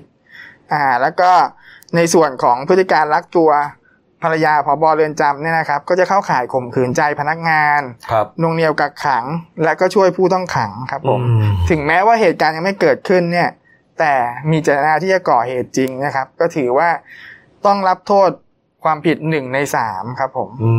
มเขาก็ยืนยันว่าใช่เอาผิดได้ครับ แม้ว่าจะยังไม่เกิดขึ้นก็ตาใช่มครับนะครับอืมนี่ฮะเขาก็มีทีมทครับำอ่าคดีนี้อีกครับนะครับนี่ฮะก็จะเป็นคดีใหม่ที่แยกออกมาจากอ่าสองคดีเก่าครับที่ผมพันตำรวจโทบัญญินก่อไว้ครับอ่าเนี่ยทีนี้อืมในคำให้การของอ่าไอ้ลูกน้องสองคนน่ะครับนะครับ ให้การว่าอ่า มีทนายความคนหนึ่งใช่ไหมฮะอืมให้อ่าถูกคุณบัญญินเนี่ยสั่งให้ครับทนายความเนี่ยมายื่นขอประกันตัวใช่เมื่อวานนี้ครับทนายความของคุณบัญญินที่ไปว่าความคดีเมื่อวานนะครับนะชื่อว่านายบัญชาชัยจำนะครับ ก็กล่าวถึงกรณีที่มีข่าวว่าคุณบัญญินวางแผนแหกคุกเนี่ยฮะอืมแล้วก็มีทนายความไปประกันตัวสองผู้ต้องหาในเรือนจำพิเศษกรุงเทพมหานครเพื่อออกไปอ่าทำตามแผนเนี่ยนะครับอ่าคุณบัญชายืนยันว่า ไม่รู้ว่าทนายความใช่คนดังกล่าวเป็นใคร แล้วก็ไม่ใช่ผมด้วย ไม่ใช่ครับตนเองอืมนะครับตนเองเนี่ยดูแลเฉพาะคดีของคุณบัญญิน เฉพาะเรื่องของเสียชูวงที่ศาลพระโขนงเท่านั้นใช่อ่าคดีเรื่องของหุ้นต่างๆนะใช่ครับอ่าเรื่องทุจริตพวกเนี้ยแต่ครับคดีฆาตกรรม คดีอ่าส่วนคดีฆาตกรรมเนี่ยก็อยู่ระหว่างการนับสืบพยานโจทย์อยู่มเออนี่ฮะครับไอ้เรื่องแหกคุกอะไรนั่นน่ะ ที่ไปให้อ่าทนายนะครับอ่ามมาประกันตัว สมุนในคุกเขาสองคนเนี่ยไม่รู้ไม่เห็นครับ อืมอืมนี่ฮะนี่ครับใช่เอาทีนี้ละรับคือยังมีเพิ่มเติมนิดหนึ่งคือในส่วนของของอาการออกหมายเรียกนะครับครับอ่าคนที่เข้ามาสอบในฐานะพยานหรืออะไรต่างๆเนี่ยคครัรับบอ่าทางพนักงานสอบสวนกองปราบเนะครับบอกว่าอ่าจะมีการออกหมายเรียกในส่วนของลูกชายของพันตำรวจโทบัญญินเนี่ยเพิ่มเข้ามาด้วยอืมคือนายวรพัฒน์หรือบอสตั้งภากรเนี่ยครับครับเพราะว่า จากแนวทางการสืบสวนเนี่ยการแกะรอยต่างๆเนี่ยพบว่าอ่านายวรพัฒน์เนี่ยครับเขาอ่ามีความสนิทสนมกับหนึ่งในแกนหลักของของการจะขบวนการชิงตัวอืมพันตำรวจโทบัญญินเนี่ยก็คืออ่านายนัทพลหรือท็อปเนี่ยนะครับนละนนรการเนี่ยผู้ต้องหาที่ถูกที่ถูกจับไปก่อนหน้านี้ที่เป็นสมุนที่ได้รับการประกันตัว ก็มองว่าอาจจะครับมีส่วนรู้เห็นด้วยใช่นะครับ แล้วก็อย่างโดยเฉพาะยิ่งก็คือเป็นลูกชายของคุณบัญญินครับด้วย นะฮะก็อาจจะเป็นตัวประสานตัวเชื่อมหรือเปล่าใช่ครับก็เห็นว่าจะเรียกมาสอบปากใช่คำครับนะครับอ้าวดูกันต่อไปแล้วกันครับนะครับมาอีกเรื่องหนึ่งครับเมื่อวานนี้ครับมีการประชุมเอ่อวุฒิสภานะครับ ช่วงหนึ่งครับคุณคำนูนสิทธิสมานนะฮะสวนะครับก็ได้ตั้งกระทู้ถามสดนะครับ เรื่องของการรื้อถอนโบราณสถานบ้านบอมเบย์เบอร์มาที่จังหวัดแพร่ที่รื้อแบบราบเป็นหน้ากองเนี่ยนะฮะเอ่อ ของเขาดีๆอยู่นะครับรื้อกันรื้อกันเละเทะนะครัฮะบแล้วก็อืมอ่าผู้ว่าราชการจังหวัดแพร่นะฮะอ่าอีกหลายท่านที่เกี่ยวข้องออกมาแถลงเมื่อวันศุกร์ที่ผ่านมาว่าอืมอ่าเป็นการรื้อเพื่อที่จะบูรณะนะครัฮะบแต่สังคมก็ไม่เชื่อนะครับนี่ฮะอืมเมื่อวานนี้คุณคำนูนก็เลยพูดในที่ประชุมวุฒิสภานะครับ บอกว่าตอนนี้ยอมรับกันหรือยัง ว่าสิ่งครับที่ทำเนี่ยมันผิดกฎหมายนะฮะอ่าแม้ว่าบ้านหลังนี้เนี่ย จะยังไม่ถูกขึ้นบัญชีไม่ถูกขึ้นทะเบียนเป็นโบราณสถานตามข้อกำหนดของกรมศิลปากรก็ตามนะฮะแต่ว่าตามมาตราสี่ของพรบโบราณสถานเนี่ยนะเขานิยามคำว่าโบราณสถานเนี่ยไว้ให้หมายถึงว่าอสังหาริมทรัพย์โดยอายุหรือโดยลักษณะแห่งการก่อสร้างที่มีประโยชน์ทางประวัติศาสตร์ โบราณคดีต่างๆ แสดงให้เห็นว่า โบราณสถานตามนิยามของกฎหมายไม่จำเป็นต้องขึ้นทะเบียนแต่อย่างใดครับ นั่นหมายความว่าบอมเบย์เบอร์มาเป็นโบราณสถานนะครับ โดยอายุและประโยชน์ในทางประวัติศาสตร์อืมนะครับนี่ฮะเป็นไปโดยปริยายแล้วครับนั่นหมายความว่าใครที่ไปลื้อไปทำลาย มีความผิดตามกฎหมายฮะคุณโรนะชัดเจนใช่ครับนะครับนี่ฮะก็ทำให้อ่า คุณวราวุฒิศิลปะอาชาครับรัฐมนตรีทรัพยากรธรรมชาติ และสิ่งแวดล้อมฮะต้องลุกขึ้นนะครับมาชี้แจงและก็ขอโทษกลางสภาเมื่อวานนี้ คุณวราวุฒินะบอกว่าขอโทษที่ทำให้คนแพร่เสียความรู้สึกจากเหตุการณ์ที่เกิดขึ้นนะครับแล้วก็ชี้แจงนะครับว่าบ้านหลังดังกล่าวเนี่ยโอนย้ายมาอยู่ภายใต้ของกรมอุทยานแห่งชาตินะครับมีการซ่อมแซมอะไรต่างๆ แล้วก็ยอมรับด้วยว่าสิ่งที่เกิดขึ้นเป็นความผิดพลาด นะฮะที่เจ้าหน้าที่ไม่อ่ากระทำโดยไม่เห็นหัวอกของประชาชนนี่ฮะขณะนี้กรมอุทยานก็ได้สั่งตั้งกรรมการสอบสวนนะครับ รวมถึงย้ายหัวหน้าสวน รุกขชาติเชตวันไปแล้วนะครับ หากพบว่ามีความกระทำผิดนะครับ ก็จะไม่ปกป้องนะอืมในการชี้แจงเนี่ย คุณวราวุฒิขอโทษในสภาเนี่ยสองครับสามครั้งเนี่ยอืมนะขอโทษจริงๆนะแล้วก็ยืนยันนะ บอกว่ากรมอุทยานจะรับผิดชอบค่าใช้จ่าย ในการทำให้อาคารดังกล่าวเนี่ยกลับมาให้เหมือนเดิมมากที่สุดอืมอาจจะไม่ร้อยเปอร์เซ็นต์ครับนะอ่าเก้าแปดเก้าสิบเก้าเปอร์เซ็นต์อะไรก็ตาม แต่จะทำให้ดีที่สุดว่ากันไปนะฮะอ่าก็แง่แหละเขาทำก็ต้องออกค่าใช้จ่ายสิใครจะไปออกให้อะอืมใช่ไหมฮะใช่เออ ดูฮะอ่าในส่วนของ มีเรื่องเรื่องนี้นิดหนึ่งนะฮะคุณธัญญาเนติธรรมกุลนะครับอธิบดีกรมอุทยานแห่งชาติสัตว์ป่าและพันธุ์พืชฮะก็ได้มอบหมายให้คุณอิสระเลศสิทธิโรจนกุลนะครับผู้อำนวยการสำนักบริหารพื้นที่อนุรักษ์ที่ 13 ที่แพร่ครับ สั่งย้ายนายประพงศ์อัครศรีวรนะฮะหัวหน้าสวนลูกชาติเชตวัน ไปประจำอยู่ที่สบอที่ 13 ก่อนฮะก็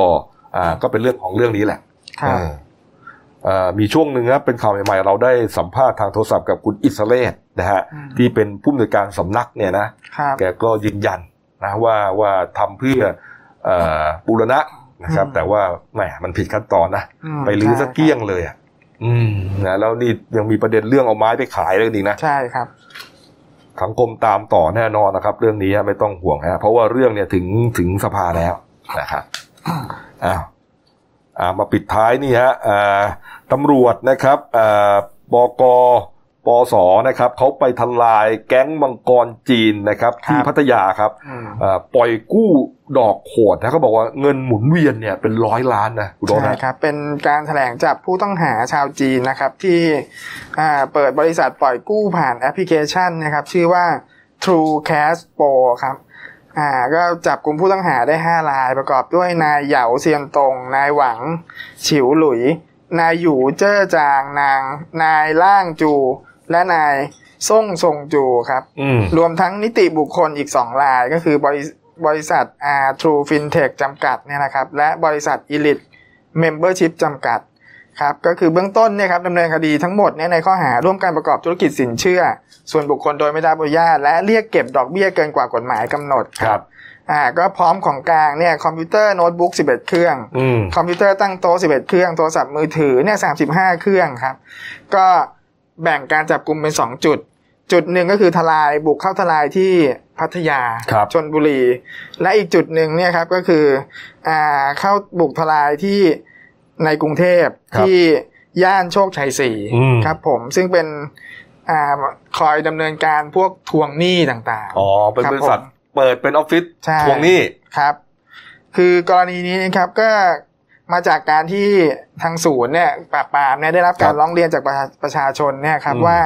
อ่ามากู้ยืมเงินเนี่ยผ่านแอปพลิเคชันนี้นะครับครับ True Cash Pro เนี่ยปรากฏว่าอ่าพอยื่นเรื่องเอกสารต่างๆ เนี่ยผ่านการกู้แล้วเนี่ยอ่า ทางบริษัทเนี่ยโอนเงินให้แต่หากค่าธรรมเนียมมากถึง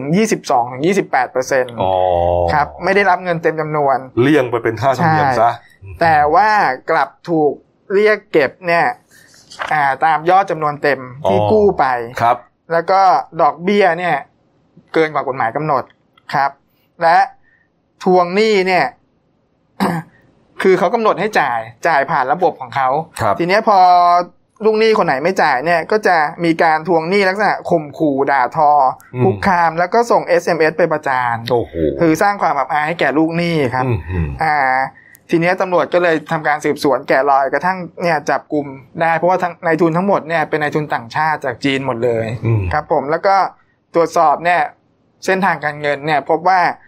อ่ามีเงินหมุนเวียนต่อเดือนเนี่ยสูงกว่า 100 ล้านบาทครับผมครับนี่ฮะ ตอนเข้าไปจับกลุ่มนะ ก็ครับมีเงินสดเนี่ย เป็นของกลางเนี่ยยี่สิบสองล้านเลยนะใช่ครับนี่ฮะโอ้โห คือผิดกฎหมายหลายซับหลายซ้อนมากครัอะบไอ้ดอกเบี้ยแพงนี่ก็หนักแล้วนะใช่มีทวงโหดอีกนะครับโอ้โหคือในส่วนรับของสองบริษัทที่ที่นิติบุคคลที่เข้ามาเนี่ยคือเขาเป็นการไปจ้างจ้างอืมเพื่อให้มาทวงหนี้อืมก็จะได้อ่าค่าทวงหนี้เนี่ยครับ หากสำเร็จเนี่ยจะให้ค่าจ้างรายละ แปดห้าห้าร้อยแปดสิบบาทอืมคือจะมีลูกหนี้เนี่ยให้ติดตามเนี่ยคอยทวงในยเดือนละประมาณห้าพันห้าพันลายโอ้โหครับผมนี่แก๊งใหญ่มากนะเนี่ยอ่าใช่ครับ โอ้โหนี่ฮะอืมก็ทลายไปได้นะครับ เป็นฝีมือของอาพลตำรวจตรีไมตรีฉิมเฉิดนะครับ ผู้การอ่าเกี่ยวกับทางด้านเศรษฐกิจครับนะครับผมแล้วก็ทีมงานเลยนะใช่ฮะนี่อ้าวเอาละครับอะดูหน้าหนึ่งของเรานะครับ นี่ อุบัติเหตุชนสยองนะครับนี่ฮะอ่ารถเก๋งเชฟโรเลตสีเทาฮะทะเบียนกไก่ขอไข่ 4413 นะครับอ่าเบตงนะครับชนอ่าชนกับรถบรรทุกพ่วง 22 ล้อนะครับ มีผู้เสียชีวิต 3 รายฮะเหตุเกิดที่ครับทุ่งใหญ่อืมนครศรีธรรมราชฮะพังยับเลย